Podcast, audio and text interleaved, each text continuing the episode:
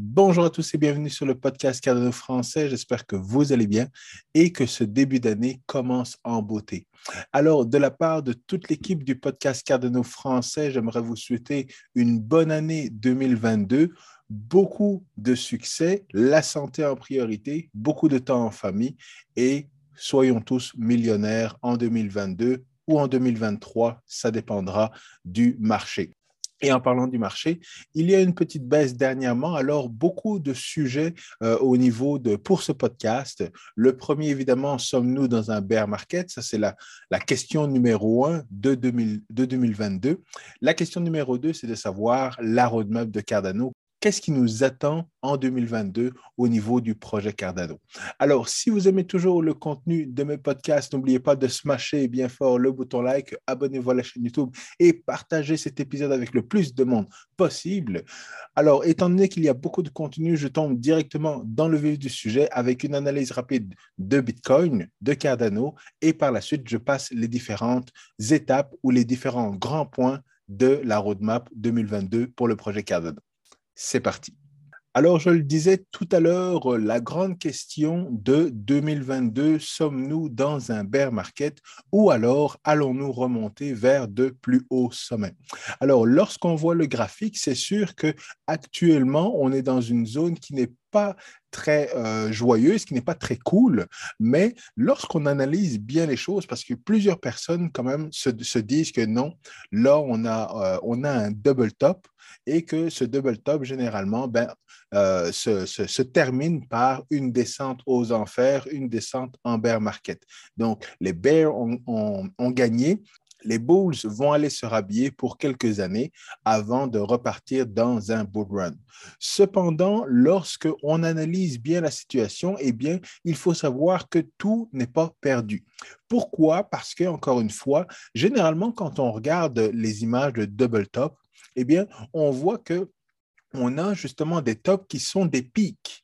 Et donc, on le voit bien, on a un pic, on a un deuxième pic, et puis ça redescend, et on a justement euh, le neckline, puis le net, break qui nous indique que dans le fond, euh, ben, la tendance part vers le bas et qu'on ne remontera pas. Mais ce qu'il faut, lorsqu'on analyse dans le fond le graphique de Bitcoin, on voit qu'on n'a pas vraiment des pics euh, on n'a pas vraiment des pics. On a plus, on a plus justement des patterns de Wyckoff dont on parle et dont on reparle encore et encore et encore. Donc ici, on avait plus une distribution de Wyckoff. Ici, on a une accumulation de Wyckoff et puis on a justement une montée et une autre montée. Alors même à ce niveau-ci, est-ce qu'on a un pic? Oui, ça ressemble beaucoup plus à un pic, mais on peut se dire également que ça, c'est une petite, dans le fond, distribution de Wyckoff. Et donc, au lieu d'en avoir d'avoir une grande accumulation qui euh, est beaucoup plus longue, eh bien, ici, on a eu une, accumulation, une distribution beaucoup plus courte. Donc, ce qui veut dire qu'on peut s'attendre à avoir une, une accumulation de Wyckoff beaucoup plus courte, exactement comme on a eu justement euh, au printemps et à l'été dernier. Et lorsqu'on analyse encore une fois, lorsqu'on zoom out un petit peu, on voit que on a un pattern, encore une fois, qui se répète avec une montée, après ça, la distribution, la, chute, l'accumulation et une autre montée. Donc, cette montée-là ressemble étrangement à cette montée ici. la distribution ici ressemble étrangement à cette distribution-là qui est beaucoup plus courte en temps en tant que telle. Et par la suite, eh bien, encore une fois, on a la chute qui est quasiment identique, quasiment, euh, c'est quasiment tracé point pour point. Pourquoi? Parce que justement, on a cette montée et puis on a cette rechute. Et donc ici, on a la montée, on a la rechute et encore une fois, on a la chute et on va attendre, si, si on reproduit encore une fois cette accumulation de Wyckoff, vous le savez, on est en attente justement du spring parce qu'on sait que lorsqu'on est dans une accumulation de Wyckoff, eh bien, tout ce qu'il faut attendre, c'est le spring. Donc, on a des, des zones de support ces zones de support-là sont très importantes et que la patience est évidemment, évidemment très importante. La patience qui nous permet d'accumuler le plus possible de crypto pendant cette période-là avant de repartir vers le haut. Donc, c'est pour ça que actuellement, je ne vois pas encore d'inquiétude parce qu'encore une fois, le pattern se répète exactement comme ce qui s'est passé en 2021. Et comme on voit, en 2021, la, montée a commencé dans cette zone-là, et puis on est revenu dans la même zone, et comme pourrait nous dire euh, notre ami Giuliano, eh bien c'est une zone justement euh, de, où il y a beaucoup de liquidités à aller chercher. Et donc on voit que Bitcoin est en train de revenir dans cette zone-là avant probablement de repartir vers le haut. Donc, tout, il faut surveiller absolument justement les prochains, les prochains jours jusqu'à la fin de l'année. Pour vous montrer à quel point on a une grande ressemblance, on calcule les périodes de la mèche rouge jusqu'à la moitié. On a 27 jours à peu près. Et lorsqu'on calcule la même chose juste ici, de la mèche rouge au top, on a 23 jours à peu près.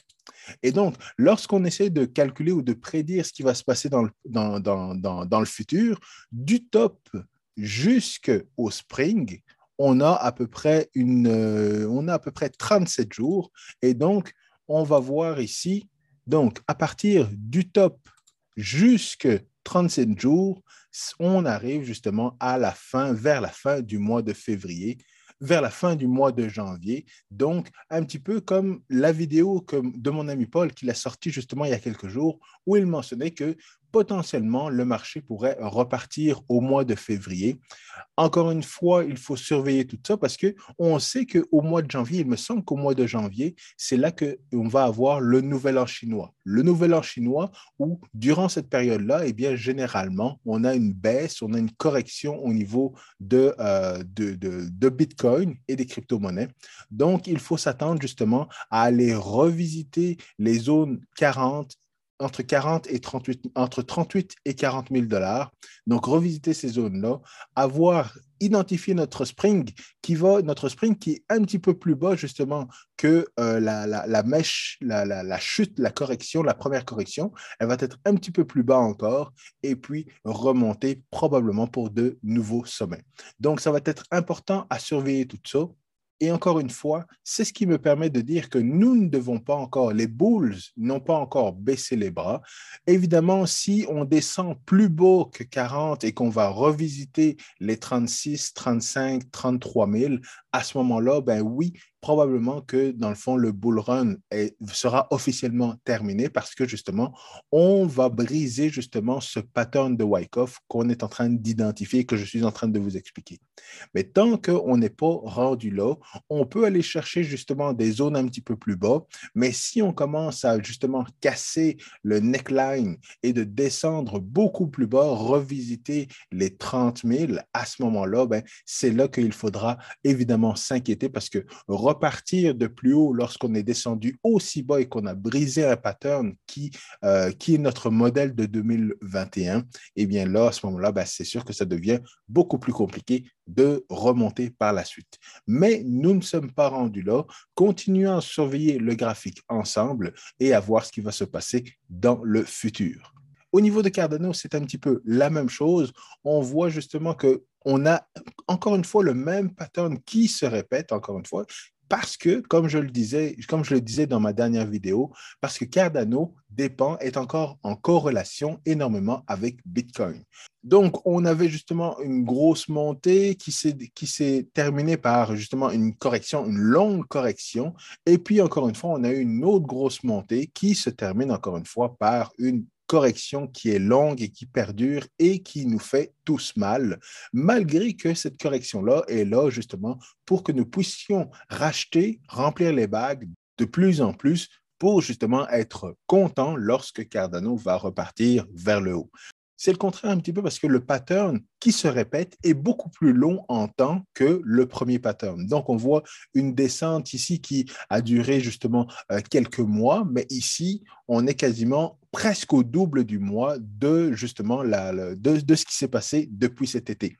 Donc là, on est en train de descendre depuis le mois de septembre jusqu'au mois de janvier, mais encore une fois, on redessine pas mal exactement la même chose. Donc, peut-être qu'on pourrait justement euh, aller rechercher euh, de la liquidité au niveau des 1 dollar pour remonter, pour briser, justement la pour briser justement la tendance et repartir de plus haut au mois de février avec le premier Fort qui est prévu justement au mois de février et qui va jouer évidemment dans la roadmap de 2022 pour le projet Cardano. Et tant qu'à parler de la roadmap, passons directement aux différentes actualités de 2022 pour le projet Cardano.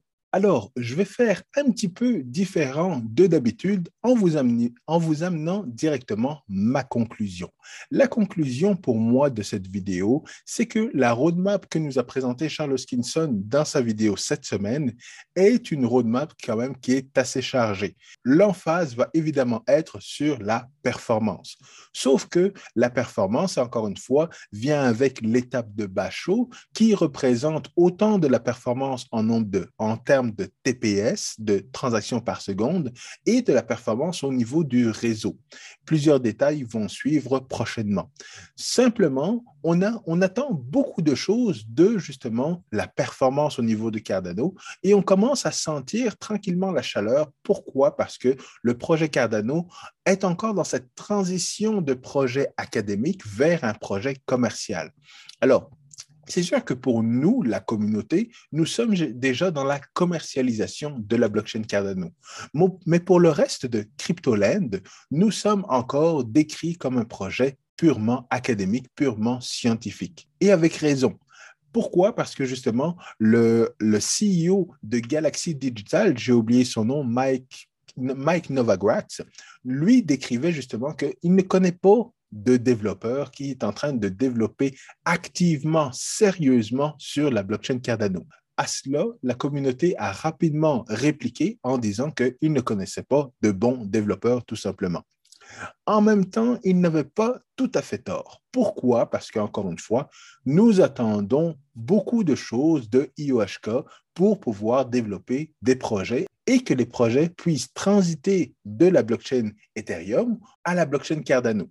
Et c'est pour ça que je vous disais que cette roadmap de 2022 qui nous a été présentée mettait beaucoup l'emphase sur, euh, sur Bachot, sur la performance.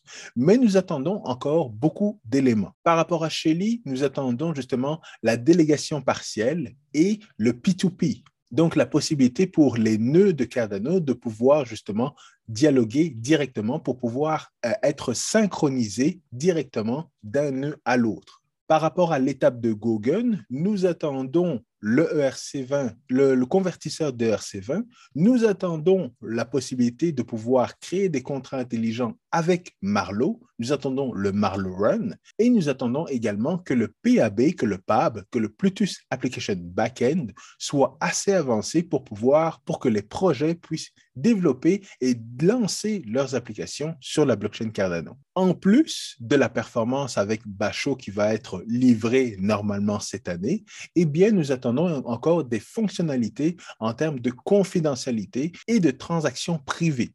Donc, toutes, ces fonctionnalités sont importantes pour justement avoir une meilleure relation ou avoir une interopérabilité ou même avoir une adoption en dehors de l'industrie de la blockchain.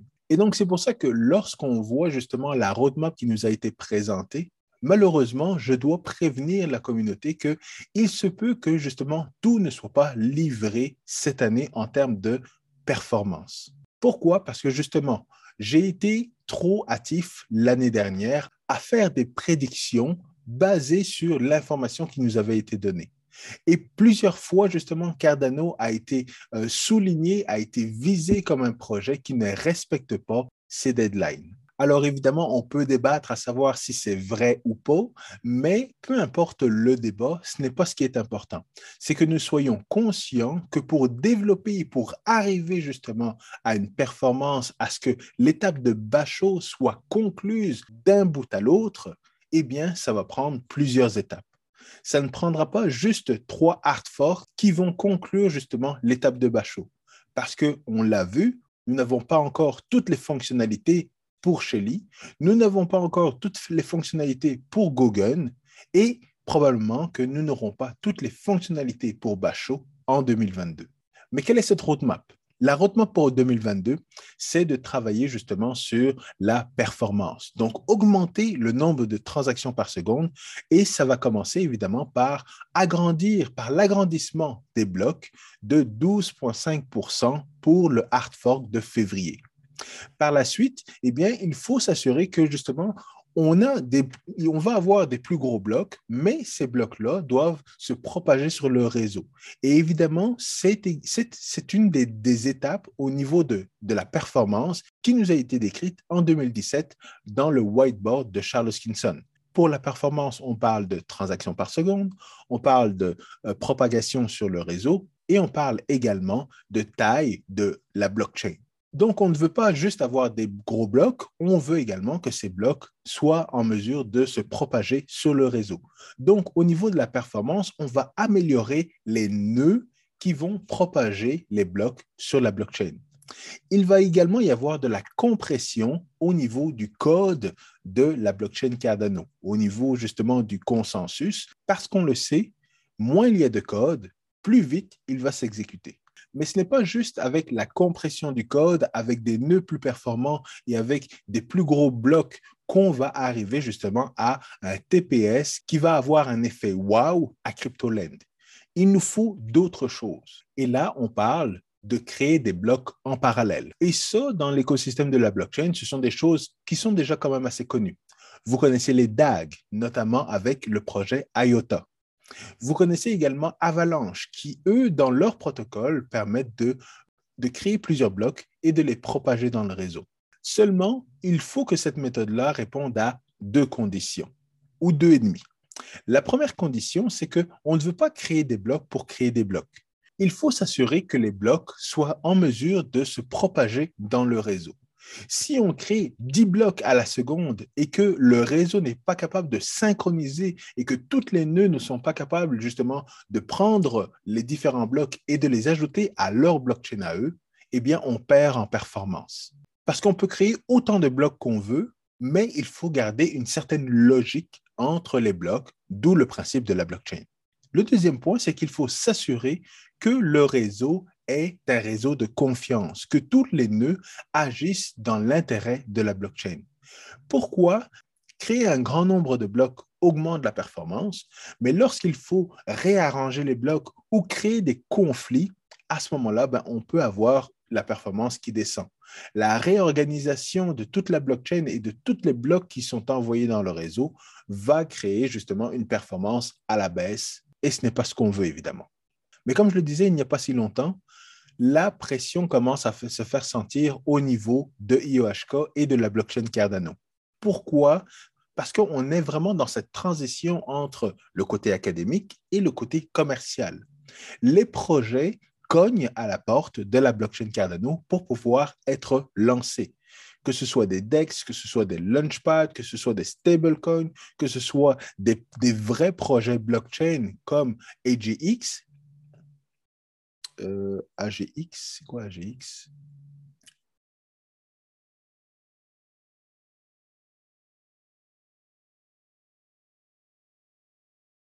que ce soit des DEX, que ce soit des Launchpad, que ce soit des NFT, que ce soit le gaming ou des vrais projets blockchain comme AGX et le convertisseur ERC20 pour faire cette transition de ce projet d'Ethereum vers Cardano.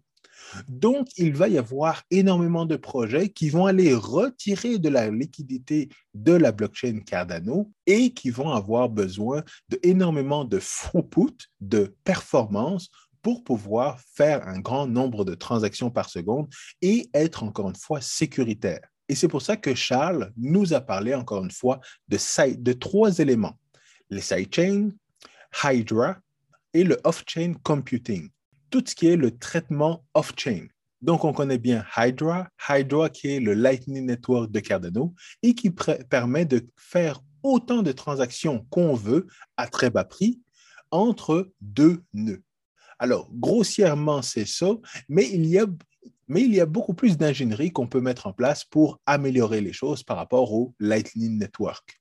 Mais évidemment, le modèle d'affaires de, Hydra est limité. C'est tout simplement pour faire du paiement très rapide et ne pas toujours, être euh, ne pas toujours devoir envoyer chacune des transactions sur la blockchain Cardano. Donc, on ouvre deux channels, on fait un certain nombre de transactions.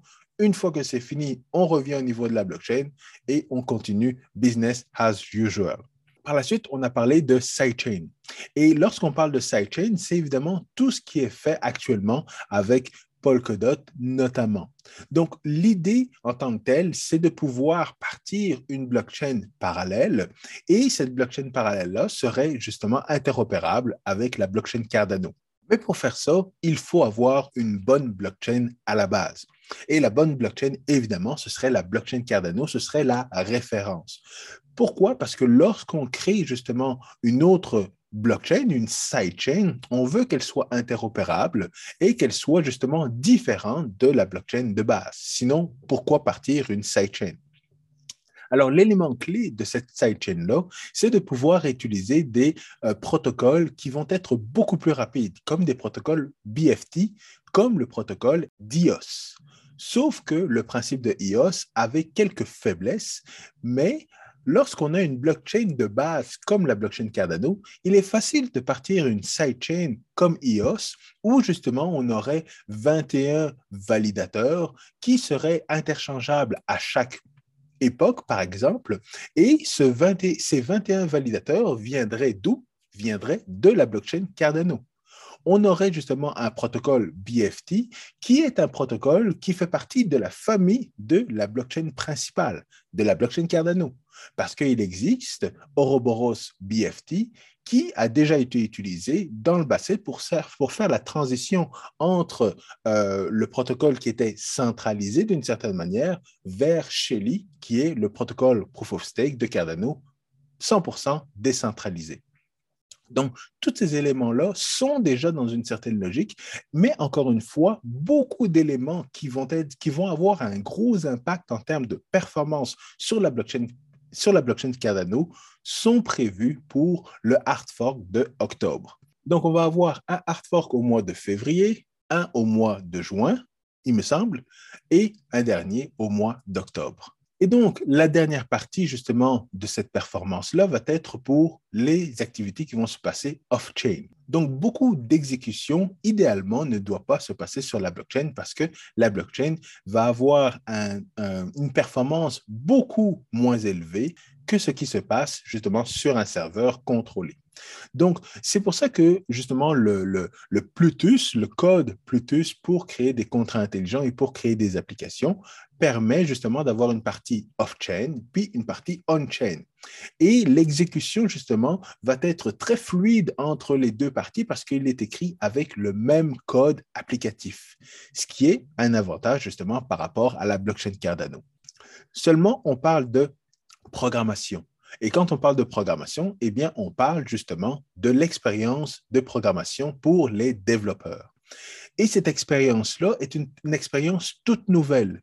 Pourquoi? Parce que les développeurs connaissent bien l'environnement Bitcoin et l'environnement Ethereum, qui sont deux environnements complètement différents.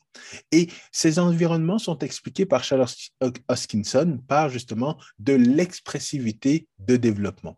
Donc, l'expressivité au niveau de Bitcoin, on le sait, on n'est pas capable d'exprimer ou de développer n'importe quoi sur la blockchain Bitcoin parce que c'est une blockchain qui est très restrictive. C'est une blockchain d'où où la logique, justement, est très linéaire et doit être et est très encadrée.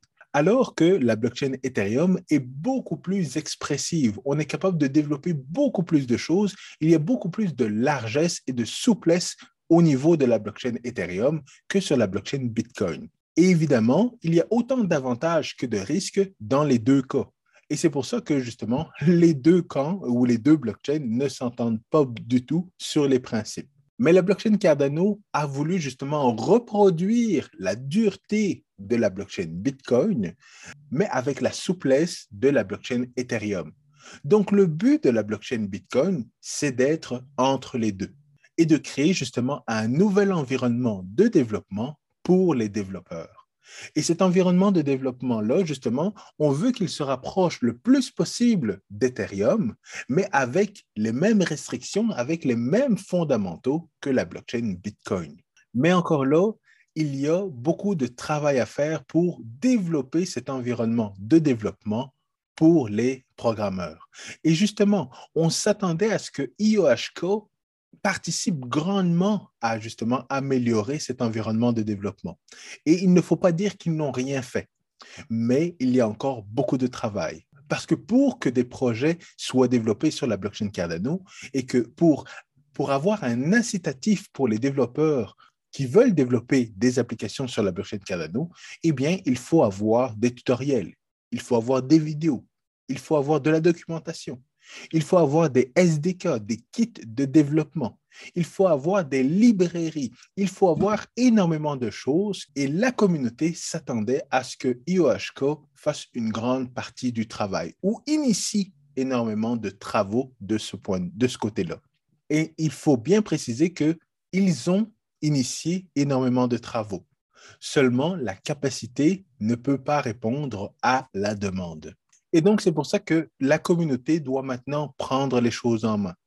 IOHK va commencer à organiser justement des événements où les différents DEX vont pouvoir se réunir avec justement IOHK pour essayer de trouver des standards, de publier ces standards et pour, pour inciter d'autres projets à justement développer le même genre d'outils, de, de projets, d'applications sur la blockchain Cardano ou développer d'autres choses, que ce soit du gaming, plus d'NFT, plus de marketplace et plus d'autres choses sur la blockchain Cardano. Mais il faut que la communauté de développeurs prenne les choses en main, développe leurs projets et crée des outils pour que les autres développeurs puissent développer à leur tour et créer à leur tour d'autres applications. Donc, avec tout ce qu'il y a à faire, c'est difficile de penser qu'on va avoir justement Bachot et une grande performance à la fin de 2022. Ce qui m'amène à remettre les choses en perspective. Pourquoi? Parce que dans ma vision, j'avais justement des prédictions qui étaient basées sur le travail ou ce, sur quoi je m'attendais à ce que IOHK et l'écosystème de Cardano soient en mesure de faire en 2022. Et malheureusement, en 2021, tout ne s'est pas concrétisé comme prévu. Mais encore une fois, je l'avais précisé, ce n'est pas juste le prix de Cardano ne, fluctue pas juste en fonction de ce qui est livré par rapport à la blockchain Cardano. Évidemment, il y a l'utilisation et pour utiliser la blockchain Cardano, il faut que des choses soient développées. Il faut avoir des applications, il faut avoir de l'infrastructure, il faut avoir des outils de développement, tout ce dont j'ai parlé. Mais ce n'est pas tout. Il faut que le prix de Bitcoin puisse monter pour entraîner justement dans sa montée Cardano pour entraîner justement dans cette montée-là l'intérêt pour le public, pour les institutions, dans l'industrie, dans les médias et ainsi de suite. Donc, une fois que justement il y a de l'intérêt pour Cardano, une fois que les projets commencent à sortir sur Cardano, une fois que les développeurs commencent à développer sur la blockchain Cardano, on n'a pas besoin que tout soit là pour que le prix commence à monter. Mais on a besoin que certaines choses soient là pour ne pas avoir des problèmes par la suite. Des problèmes en termes de performance, en termes de une transaction par seconde, en termes de congestion sur les réseaux et toutes des choses que Cryptolene va mettre de l'avant si jamais il y a des délais au niveau de la phase de Bachot. Et encore une fois, on ne peut pas dire que IOHK ne livre pas à temps ou qu'ils sont ou qu'il y a des délais dans les différentes phases. Pourquoi? Parce que lorsqu'on nous présente les choses, ce serait préférable que Charles nous présente les choses dans les détails. Ce qu'il a commencé à faire avec sa vidéo. Il nous a précisé que Bachot allait être divisé en différentes étapes et que les différentes étapes devaient être livrées pour compléter d'une certaine manière la phase de Bachot. Maintenant, est-ce que les étapes vont être respectées avec le hard fork de février, de juin et d'octobre? On ne le sait pas. Et pour ça, il faut ménager nos expectations. J'ai oublié le terme en français, mais vous savez de quoi je veux parler. Alors, l'information qu'il faut absolument retenir, c'est que nous avons un très bel agenda pour 2022. probablement que tout ne sera pas livré d'ici la fin de l'année. Mais l'important, c'est que certaines choses soient livrées et qu'on soit en mesure de répondre à la demande des différentes applications qui vont sortir en 2022. Et si le momentum reprend sur le marché, nous sommes bien placés dans le top 10 pour grimper dans le top 5, dans le top 3 et peut-être dans le top 2. Alors, je termine ma vidéo là-dessus. Encore une fois, si vous avez aimé la vidéo, n'oubliez pas de smasher bien fort le bouton like, abonnez-vous à la chaîne YouTube, partagez cet épisode avec le plus de monde possible et moi, je vous retrouve très bientôt. J'essaye de nous arranger également une vidéo conjointe avec mon ami Paul, mais d'ici là, prenez soin de vous.